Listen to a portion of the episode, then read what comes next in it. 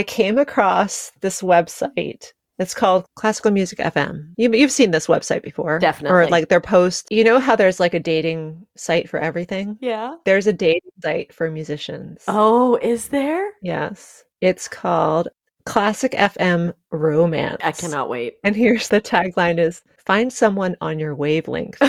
oh yeah. But it, it looks like it's only in the UK. You can sign up for free. You can tell them who you're looking for. And it says turn that solo into a duet. Stop. yeah. yeah. Oh boy. I have so many thoughts about this.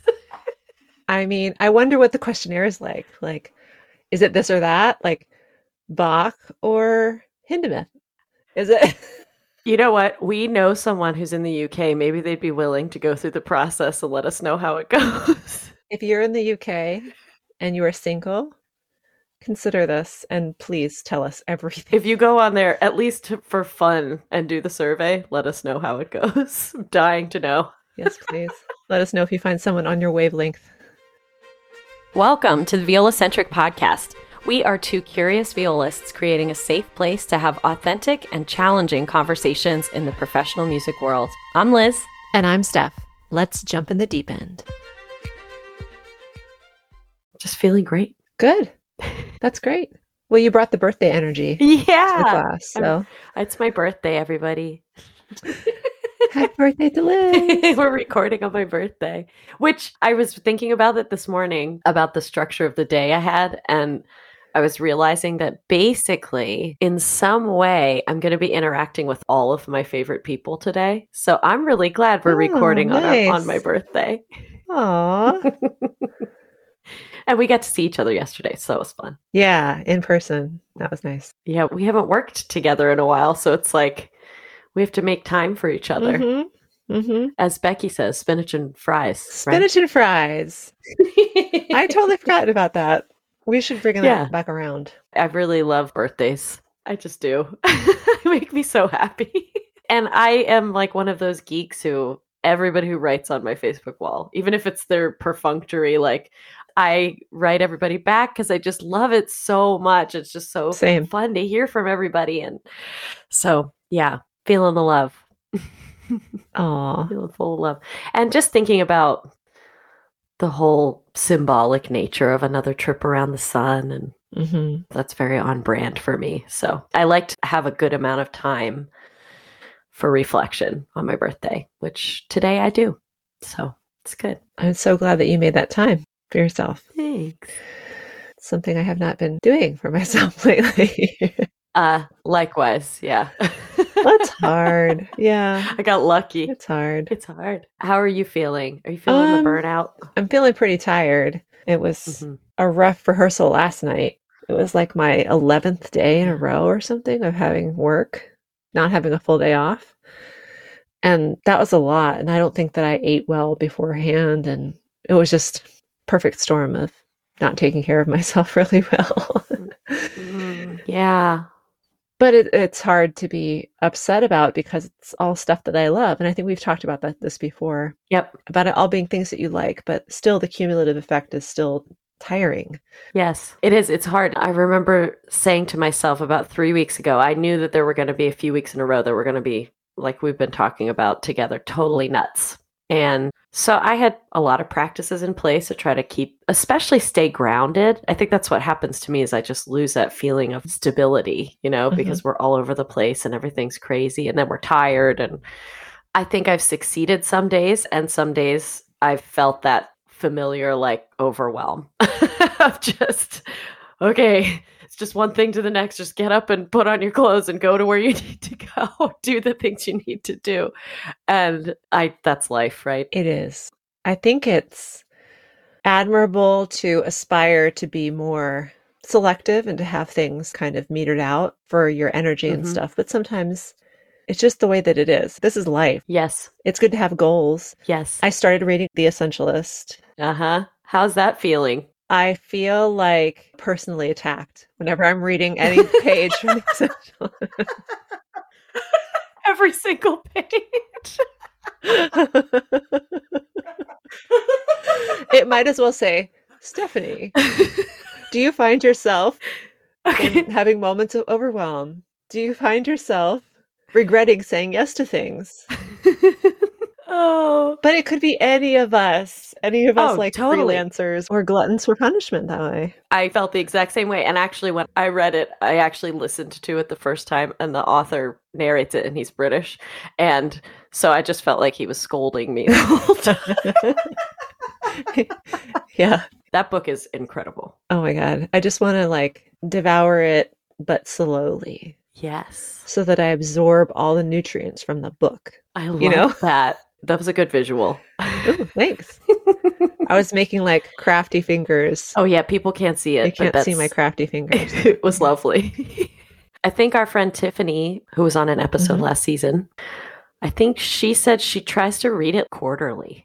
It's so smart. It's a good reminder. Yeah, because we lose it. I listened to that book over the summer and I don't remember anything. No, it's all gone.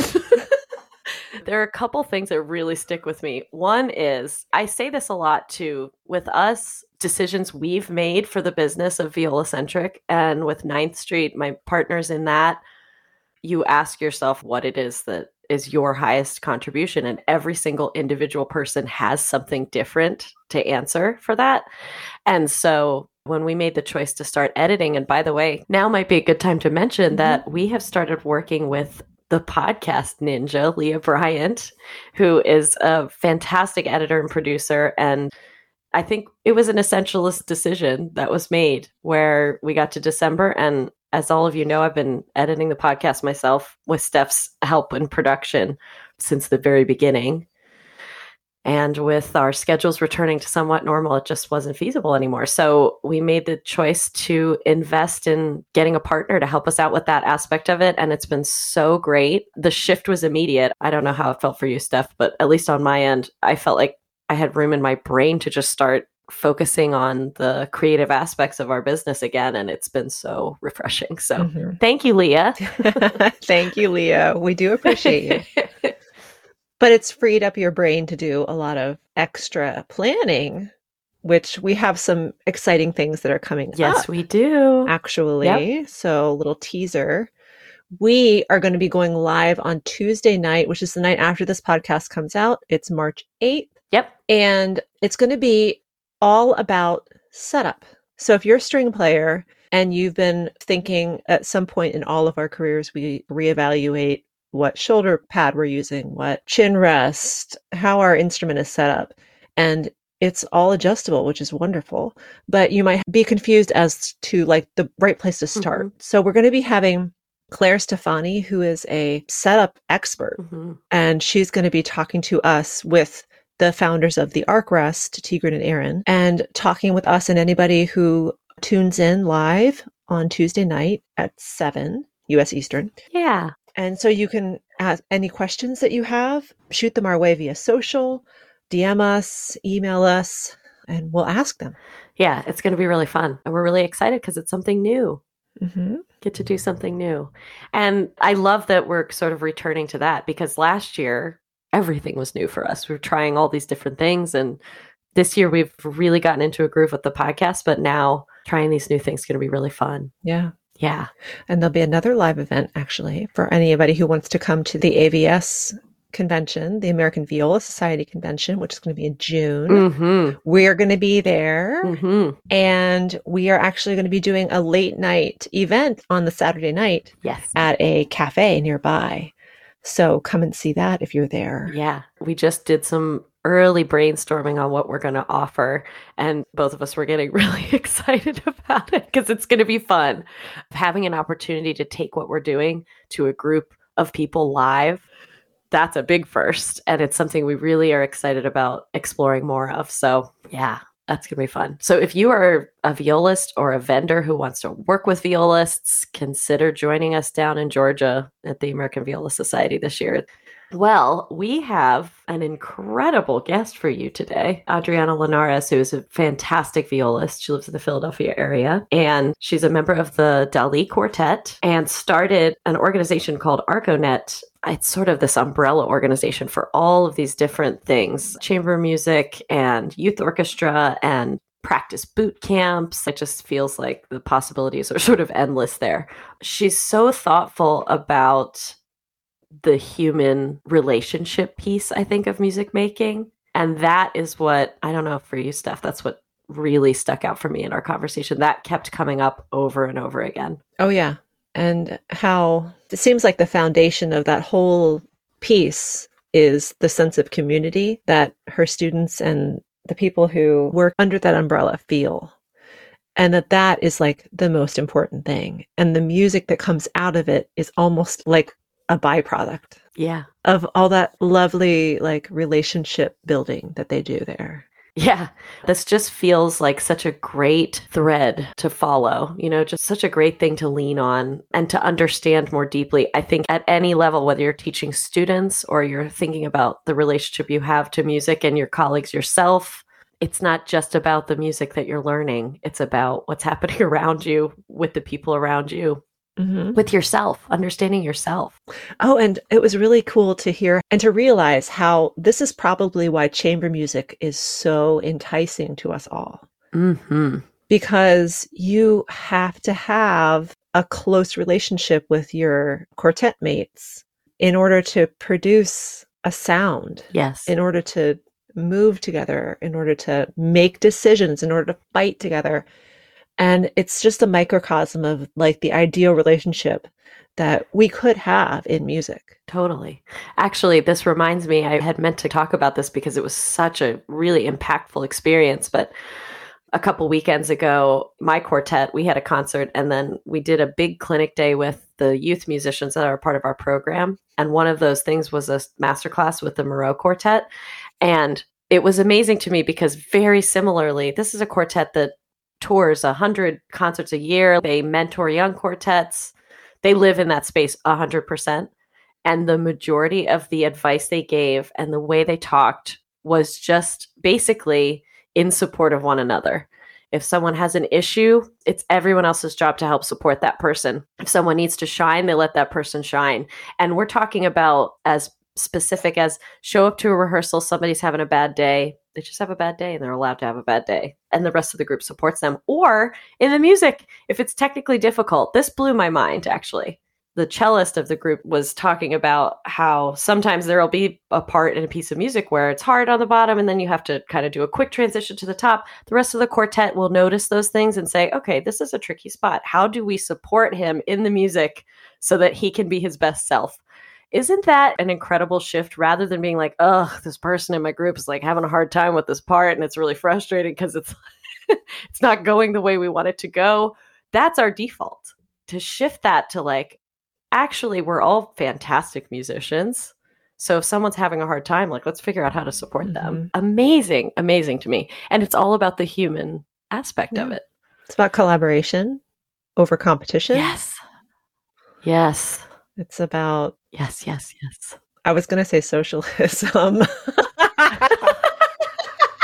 we haven't referenced ourselves as a socialist podcast in a little while. Maybe we say that kind of tongue in cheek. Obviously, we understand the benefits of capitalism, and yeah, there's benefits, and it's a very social yes. type of endeavor to be like we rise together. That's right. We're only as strong as the weakest link. That's right. But yeah, Adriana, fantastic.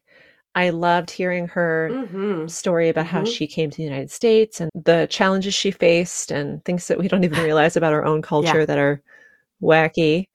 Hearing her viewpoint on how to build a successful program for kids, how to yeah build a successful chamber music it's just so natural to her because that comes from her culture. Yeah. And there's a lot we can learn from that. Oh yeah especially considering venezuela as the birthplace of el sistema and there's just that is a different mindset. That's a great point to have that perspective of coming here and building what she's built. It's very very cool. Well we hope you enjoy this conversation with adriana linares we are all busy especially those of us who teach music. We give everything to ensure our students' abilities and love of music are always growing and developing. We want to make sure each one has the right setup and instrument, but we barely have enough time to practice for ourselves sometimes. That's where Potter Violins can come in. Their sales team and technicians are also players and experts on all string things. You can send your students to try instruments, get properly sized, have their current instruments adjusted, or to pick out a new bow or other string accessory. You can have total confidence that they'll be taken care of.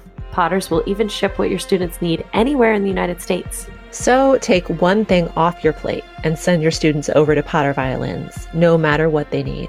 And Potter Violins loves teachers so much, they want to offer you a 10% teacher's discount because you deserve it. Visit their flagship location in Takoma Park, Maryland, their rental location in Gaithersburg, Maryland, or shop online from anywhere at potterviolins.com.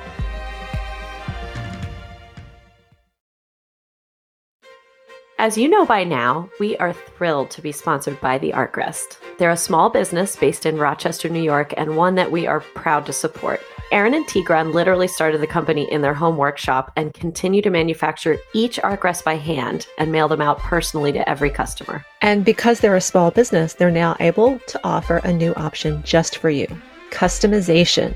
Now you can get your new ArcRest base with a favorite color, a pattern, or even a photo to make it unique to you. Yes, imagine a family or pet photo, your favorite sports team's colors, or your orchestra's logo on your ArcRest. Head over to our Instagram for a photo of our own customized bases. And you can also visit thearcrest.com to see some more examples. Really, the possibilities are endless. And you can feel confident knowing that your purchase is supporting the actual people who design and will be making your new shoulder pad with their own hands.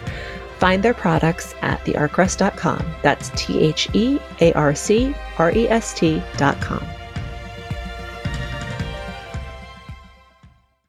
Venezuelan violist Adriana Linares is one of today's most talented Latin American artists. Her playing has been called meltingly beautiful by Naxos label reviewers. The founding violist of the award winning Dali Quartet, she's also a soloist, educator, and freelancer like us. Adriana is the president, founder, and artistic director of ArcoNet, the Arts and Community Network, a nonprofit organization based in North Wales, Pennsylvania. She has launched many programs under the umbrella of ArcoNet, including a string academy with 120 students, a youth and chamber orchestra, intensive solo boot camps, the Dali Quartet International Music Festival, community outreach partnerships, college prep programs, junior string competitions, and preschool programs, among other things. Adriana also currently serves on the faculty at West Chester University as part of the Dali Quartet residency. Personally, Adriana and I go way back as she was in her master's program when I started my undergrad at Temple University. And from the first time I ever saw you play, Adriana, you know I was like a total fangirl. So we're so excited to welcome you to the Viola Centric podcast. Welcome. Thank you. Thank you for the invitation. This is going to be fun. Yes. Three violist girls. I know. Oh my goodness. Talking. Oh, this is dangerous. we both thought it might be really interesting for you to share a little bit about your experience growing up in Venezuela and then coming over here to the United States. Of course, yeah. So I was born in Venezuela, in Caracas, the capital. And I was so lucky to have gone to a wonderful school founded by a Czech violinist slash philosopher. He was not a philosopher, uh, he was a doctor in philosophy.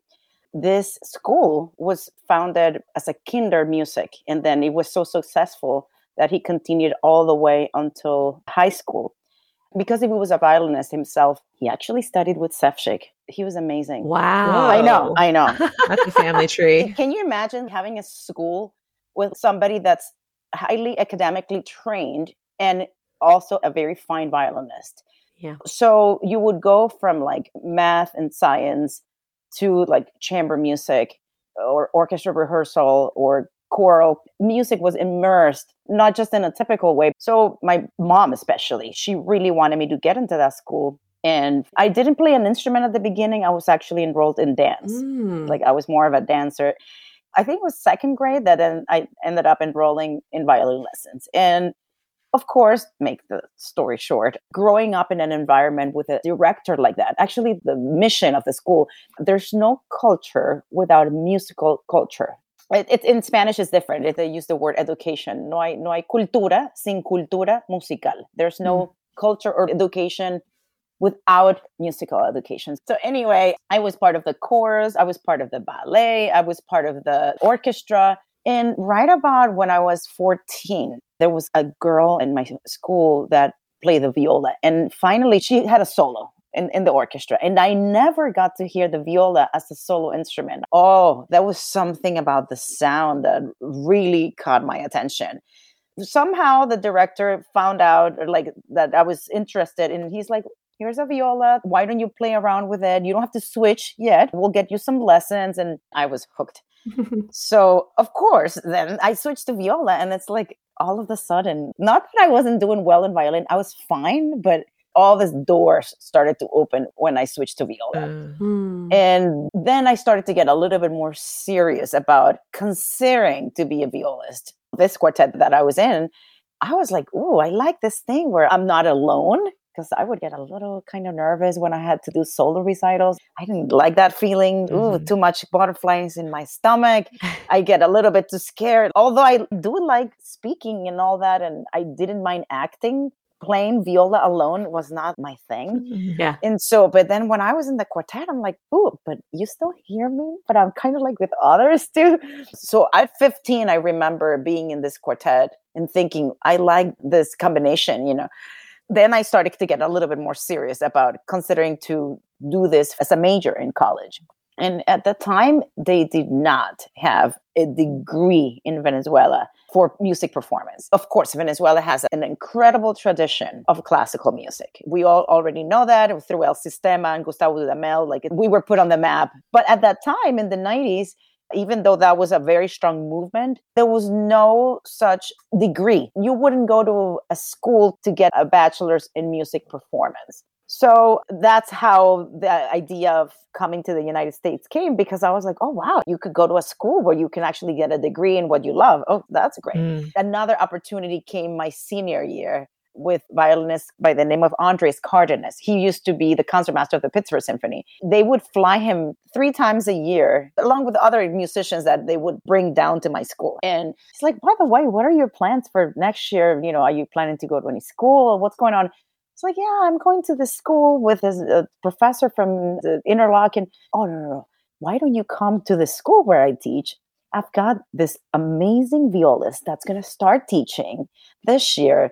His name is Atar Arad. I'm like, oh, you mean it's the guy from the only CD I own? It's like, oh, study with this oh. guy. okay, sign me up. anyway, so that's how I ended up coming to the United States. I assume you moved here for college and then you stayed, right? We stayed. Yeah, it's been quite a few years. I just now recently got my citizenship, which I made a post on Facebook and I couldn't believe how many people are commenting and like sorry it's a little bit of a shallow comment about like instagram or facebook but i was really happy to yeah. see how much support everybody's like oh my god welcome to the united states i'm like it's been 27 years but but i'll still take the compliments and the welcome I think it's a big deal. I mean, to get your citizenship, you have to go through a lot of steps. You probably know more about the United States than we know about the United States uh, girls, I had to study a lot. I was worried because you have to study 100 questions. And some of them are kind of obvious, but some of them you have to look up and you cannot just show up. But it ended up being fine. I made cards, study cards. I got an app to study, and both my kids tested me as much as we could. I'm like, Mom, you're fine. You're fine. I'm like, okay, okay. What if I panic? Because, you know, I haven't been tested in I just had like high school trauma, like about uh, like yeah, math right. tests. I'm like, what if I fail yes. this? yes. Anyway, if I passed. Mm. Yay. Funny story. My mom is still a Canadian citizen, even though she moved here when she was like six years old or something.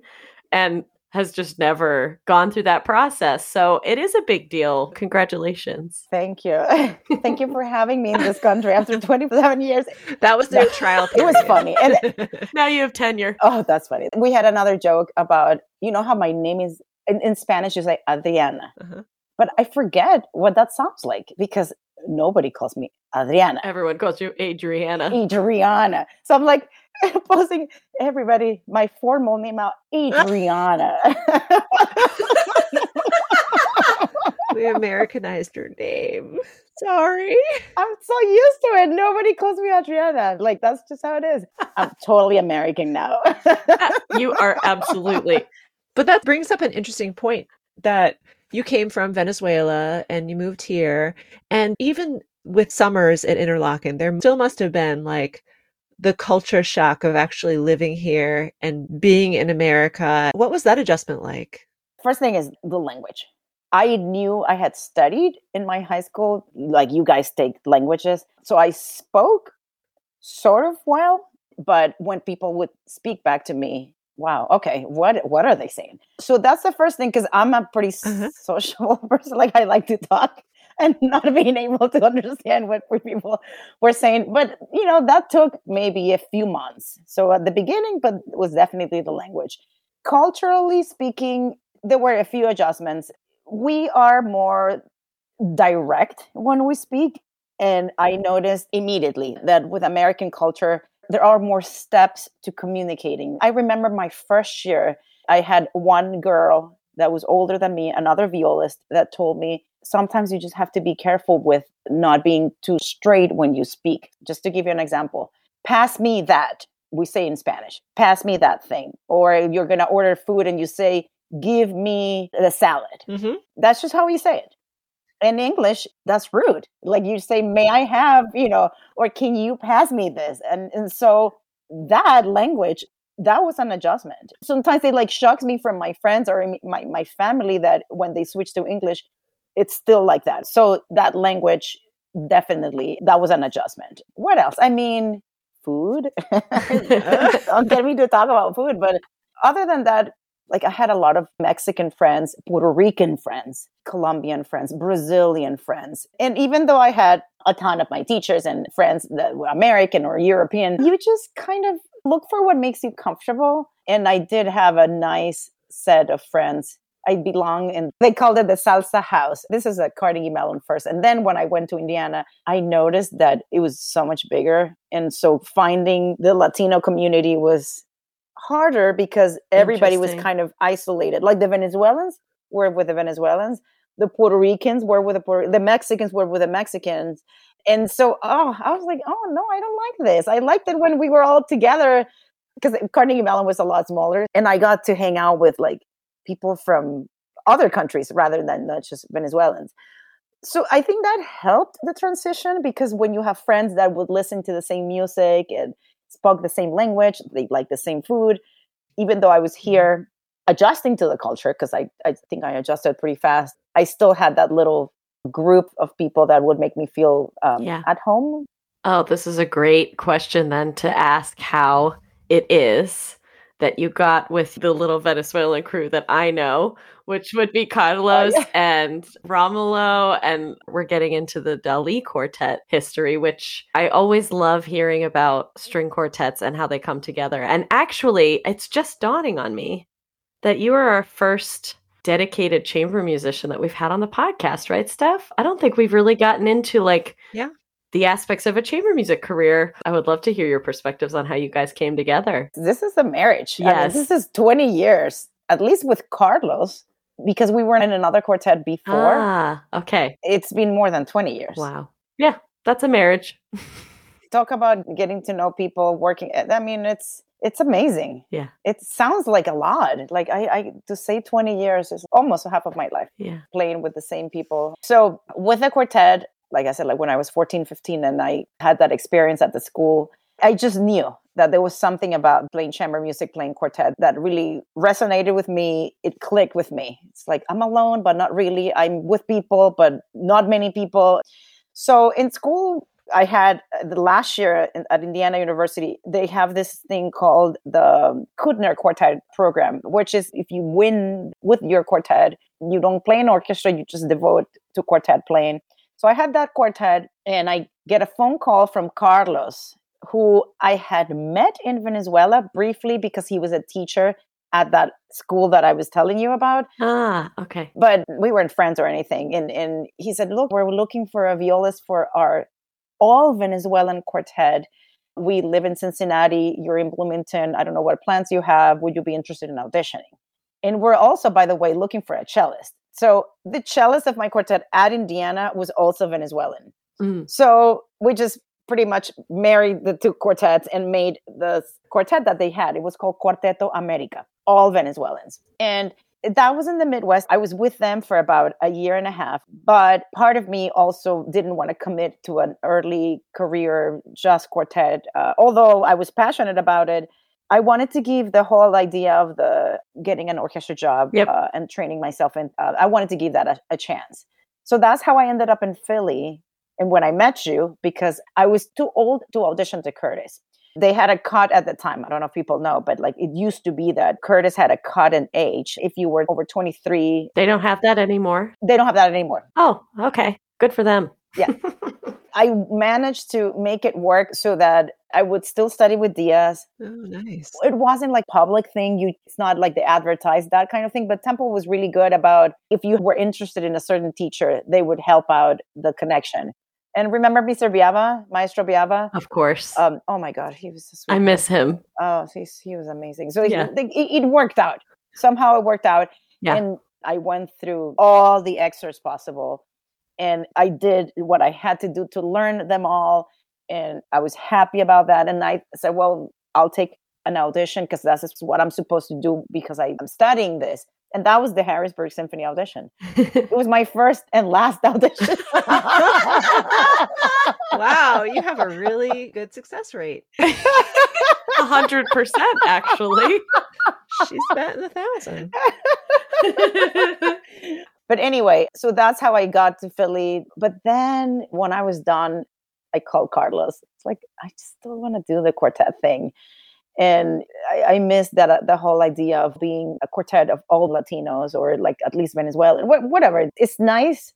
I love working with anyone, but when you really hit it off with somebody, I think that's the base of anything Mhm. else that you'll do because hmm things will come up. Of course, this is not a perfect relationship, but the fact that you have such a good ground and on personal terms, then it will make your workspace much more manageable because who wants to work with people that you don't get along? Nobody. You want to work with people that you know that you can resolve and you can get along and, and enjoy each other's company. So, anyway, we knew that. We knew that we liked working together and we had a common vision of forming a group that not only had Latino representation, but also would explore repertoire from South America and from Spain that many people at that time might have not been aware of. Yeah. Nowadays, 20 years later, I do have to say there's so much more awareness, there's more exposure. But still, we wanted to carry that flag of like, this is who we are. We grew up with this music. We speak the language. We look like this. We feel confident about what we can bring to audiences. And let's do it. Yeah. So he moved here with nothing Wow. we got a sort of like a collaboration with a, the local school. He got into the freelancing world with Harrisburg and you know all this stuff. And so then it was time to have auditions for the group. We did have the first violinist of the Harlem Quartet, Ilmar Gavilan, was our 1st mm-hmm. violinist at the very beginning. He was with us for one season, and then Romulo, who you know, he joined us on our second season. So at that time, we were all Venezuelan. And, and you know Daniel, he was our first cellist. Oh, I need to tell you, he was the cellist Yep. Of of my quartet in the high school. Oh. Yeah, Wait, Oh. at school? at school, at that school. Yeah, Oh, you two have been friends in school? I love that. that's why like it doesn't get old with Daniel and I. I don't know if you ever. It's like how Oh, can yes, you really yes. talk to somebody that you've known for thirty years? Like, Oh, I love that. I think this all goes back to, you know, how you were saying earlier that chamber musicians are among the most happy professions? It's because you get to choose who you work with. And because the relationship is such a vital, like, backbone of it, you have to be able to work together. You have to be able to fight. It's like a marriage. So these are people who you choose as your coworkers for a very specific reason. Exactly. And what amazes me is that there's always just something new. I don't even know how we manage. Well, you know Carlos, Yes. Liz.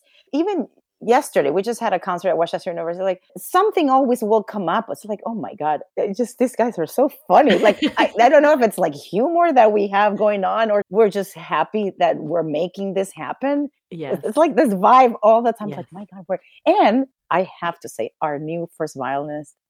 Okay, he's amazing. He is the most grateful person that I've ever met. Grateful Ah, is that the word? That's a Mhm. good word. Yeah. Yeah. We'll start a piece, and he's like, "Aren't we lucky that we're playing this?" I'm like, "Oh my God, you're right." Or like finish a phrase, is like, "Wow, that sounded beautiful." I'm like, "Really? Thank you." like, like he, there's this sense of gratitude all the oh, time. Oh, that's lovely. I am not exaggerating. And and even though we have that, it's been a while. I mean, we don't tell each other all it although we should. We don't tell each other, oh, you sound like a great. But our new member, he refreshed a little bit of that Mhm. uh, vibe.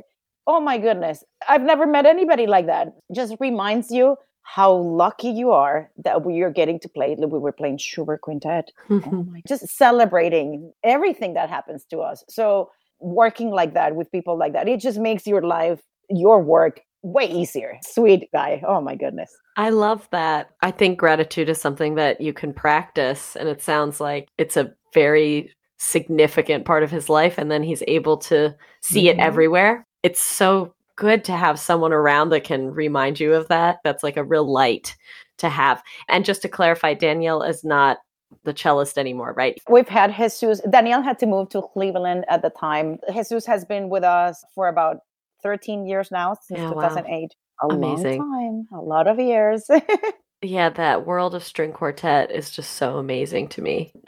We had Miró Quartet come and work with my program. One of the things that Miró said to us was that it took them about five years to like really establish themselves as a quartet, and then the relationship just built from there. And they mentor a lot of quartets. This idea that longevity and building the relationship among those people in the group is Mhm, I mhm, mean, it's mhm. essential to the music that you produce. And I just find myself so in love with that idea that, in a way, it's more about the relationship building with these musicians than it is like having the most rock star musicians in the group, if that makes sense. Absolutely. I think something that we should emphasize more in our upbringing or our education it's the importance of human connection and relationships because if you think about it that's everything not just in chamber music but oh my goodness i was following this argentinian educator that talks about emotional intelligence and emotional education. Why are we not emphasized enough the importance of the way you relate to others? It's what's going to define everything in your life. Not only i mean the jobs that you have the relationships that last in your life because everything is about that. Think about it. In a quartet in an orchestra in a company in your family everything is about the way you relate with others so because maybe we're so focused on the craft or just learning how to play and all this of course i'm not asking music school to give you psychology lessons or mental health but hey if you get me started on this Why topic not? Why not? Maybe they should be doing that. i find myself with the college students especially college and pre-college mentoring and talking about the importance of being able to yes respond to other people be able to work with other Mhm. people be able to adjust to other people. Because guess what? That's going to define your whole career. There's not enough emphasis on that because we're so occupied on getting the good grades or making the right notes or getting as many competitions in. Hey what about your mental state being stable so that then you can be able to relate to others and work well with others? Yeah, that's a sensitive topic. I could go on forever but i think that is so important. Yeah, I think there's a lot of repair work to be done, honestly, because these last couple of years have been so disconnected. And these kids, I mean, even my kids, being out of the social environment, being out of school is really affected them in ways that I really couldn't have seen at the beginning of this whole pandemic. Mm-hmm. And you are right. I think it's going to have far reaching impact. And we have a lot of work to do to teach these kids how to connect with other people again. one of the things that we do at ArCoNet, the organization that I run, just because I am really interested in having people just be able to connect at the simplest level. Mm-hmm. The first few days, I ask them to sit next to somebody that they don't know. And then, as we're killing time to before we start a session or a rehearsal or a presentation, they got to go through all the basics. Just ask their mm-hmm. favorite food, where they went in the summer, and like oh, just. I love. I find myself teaching this, but it needs to be taught because somehow this new generation, not only after the pandemic, but also because of the phones and all this stuff, yes. The most basic connecting levels, it's lacking. So I was like, just ask people what they like pizza or where they like the pizza better, and then, and then you you hear the noise. I'm like, oh, this is music to my ears. I just love hearing the noise, chatty, chatty, chatty, chatty. And then, okay, next day, somebody different. And then by the time you're done with the festival or with a camp, whatever it was that we were, uh-huh. they all know who they are. And, and I've gotten comments like, wow, this is the first camp that I go to that I actually know everybody's name. Oh my goodness. Forget the music. Music is important mm-hmm. and we're going to nail this quartet. I love that you walked out of here feeling like you belong somewhere and somebody knew your name. And that's power right there. This connecting thing, especially after the pandemic, people were desperate. I, I see even in, in, the supermarkets. I'm like, how are you? Oh, mm. how's your day mm. going? I'm like, oh, that's very sweet to ask. Well, it's going great. How about yours? like, like, like, people really need to talk yeah. and connect. Yeah, that's true. Yes, yep. you're right, Steph. This generation, yeah. I mean, I'm generalizing, you know, but it's something that needs to be addressed. Oh, it's really interesting. We talk about this often that the pandemic was sort of an accelerator for a lot of change in many ways. And I wonder if the reason that this feels so important now and also such a challenge for kids is that piece you brought up having a piece of technology in front of you that's just a source of entertainment all the time and why people our age didn't necessarily need classes yeah. on how to interact with other humans because really that's what we did mm-hmm. in school there wasn't that thing pulling us away from the humans sitting right in front of us. And I don't think that socialization is the same as it was. But to your point, Adriana, about what happens when you put a bunch of kids together and you're just like, okay, now talk to each other, like do a thing. They connect with each other and you see it mm-hmm. and it's natural. Human connection is this mm-hmm. thing that creates so much joy. We don't realize that that's what we're experiencing I'm just thinking about it more and more. I, and maybe the reason we have to discuss these things as educators and for institutions is because there's something that is literally pulling us away from mm-hmm. each other, even when we're in the same room.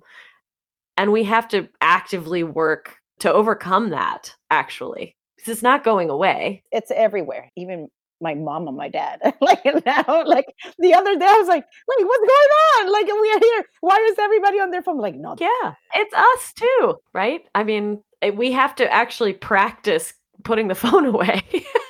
in order to be present with something. It's work and it's just part of life now.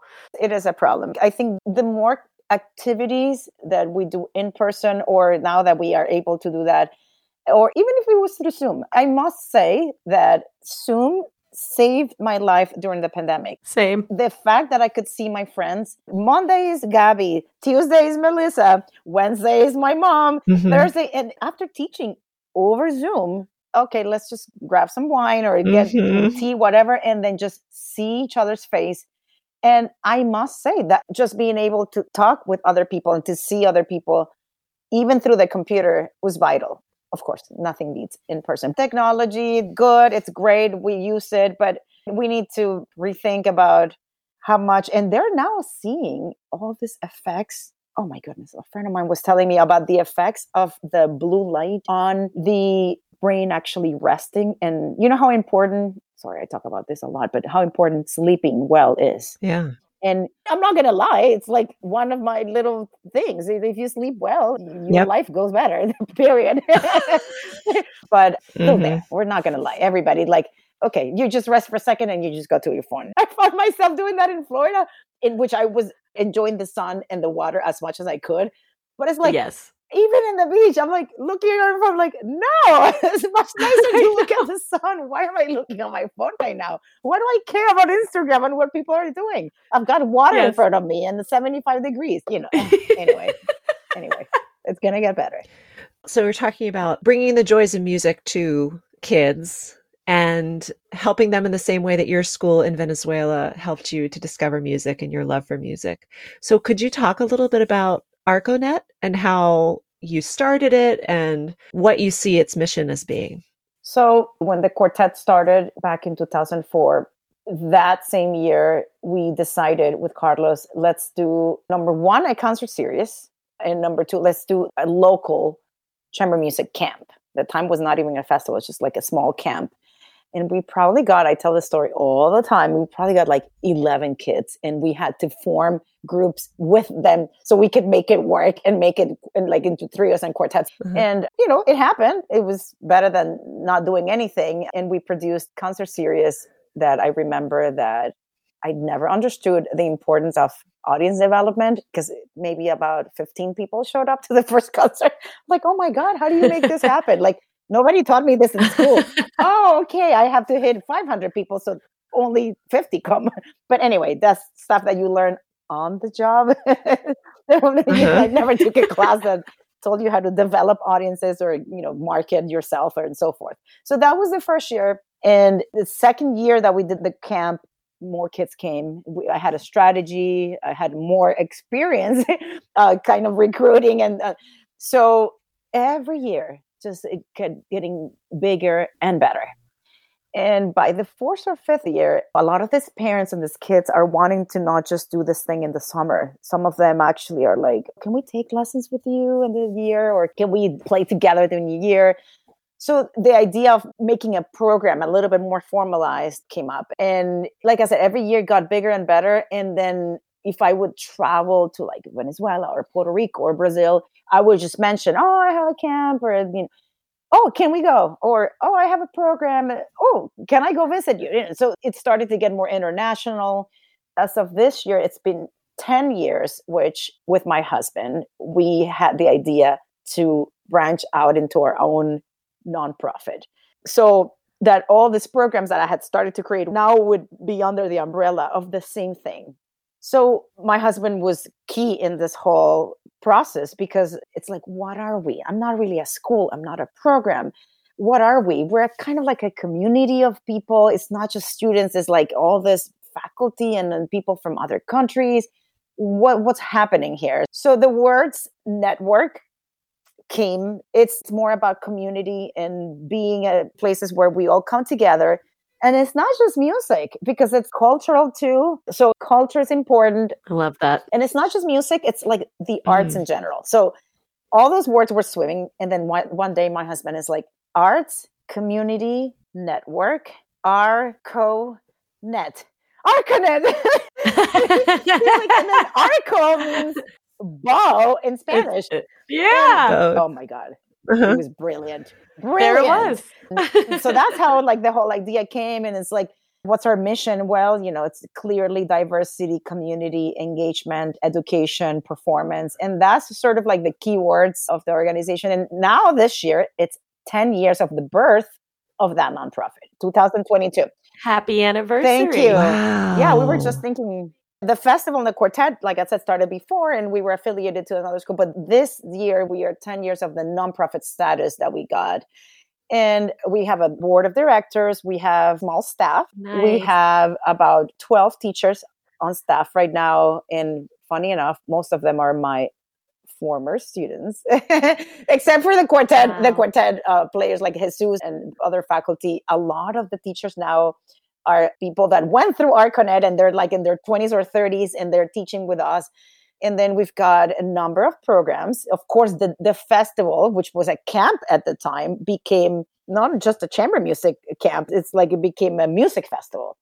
So we changed the name to the Dali Quartet International Music Festival. We've got about 120 people or so that, like you mentioned, in the string lesson program, kind of like an academy. And then we've got the youth orchestra, which is made up of kids that take lessons with us, or it could be anybody as long as they take lessons. We've got the boot camps, like you mentioned, which are like retreats for auditions and but they end up being more like a talk about mental health. Like it's it, it, becomes like me being oprah or like, like and then it's like okay tell me your problems and we'll try to fix it. But we need that and i'm telling you we need more of that i mean not that we don't give musical advice or tips for auditions and all that but it's like the mental state and the emotional state is so important yes. and we've got kids saying like oh my goodness, I love every time I go to the boot camp because you leave feeling like great. And so if you feel great, you'll play great. That, yes. That's how it is. Yes. It's, it's, all about that. The way you interpret what happens to you, it's the way you're going to end up feeling, and the way you feel really defines every single thing that, that goes, your day goes by or your auditions. And so that mental state, it's really addressed in the boot camps. We've got Daniel Pereira, my friend.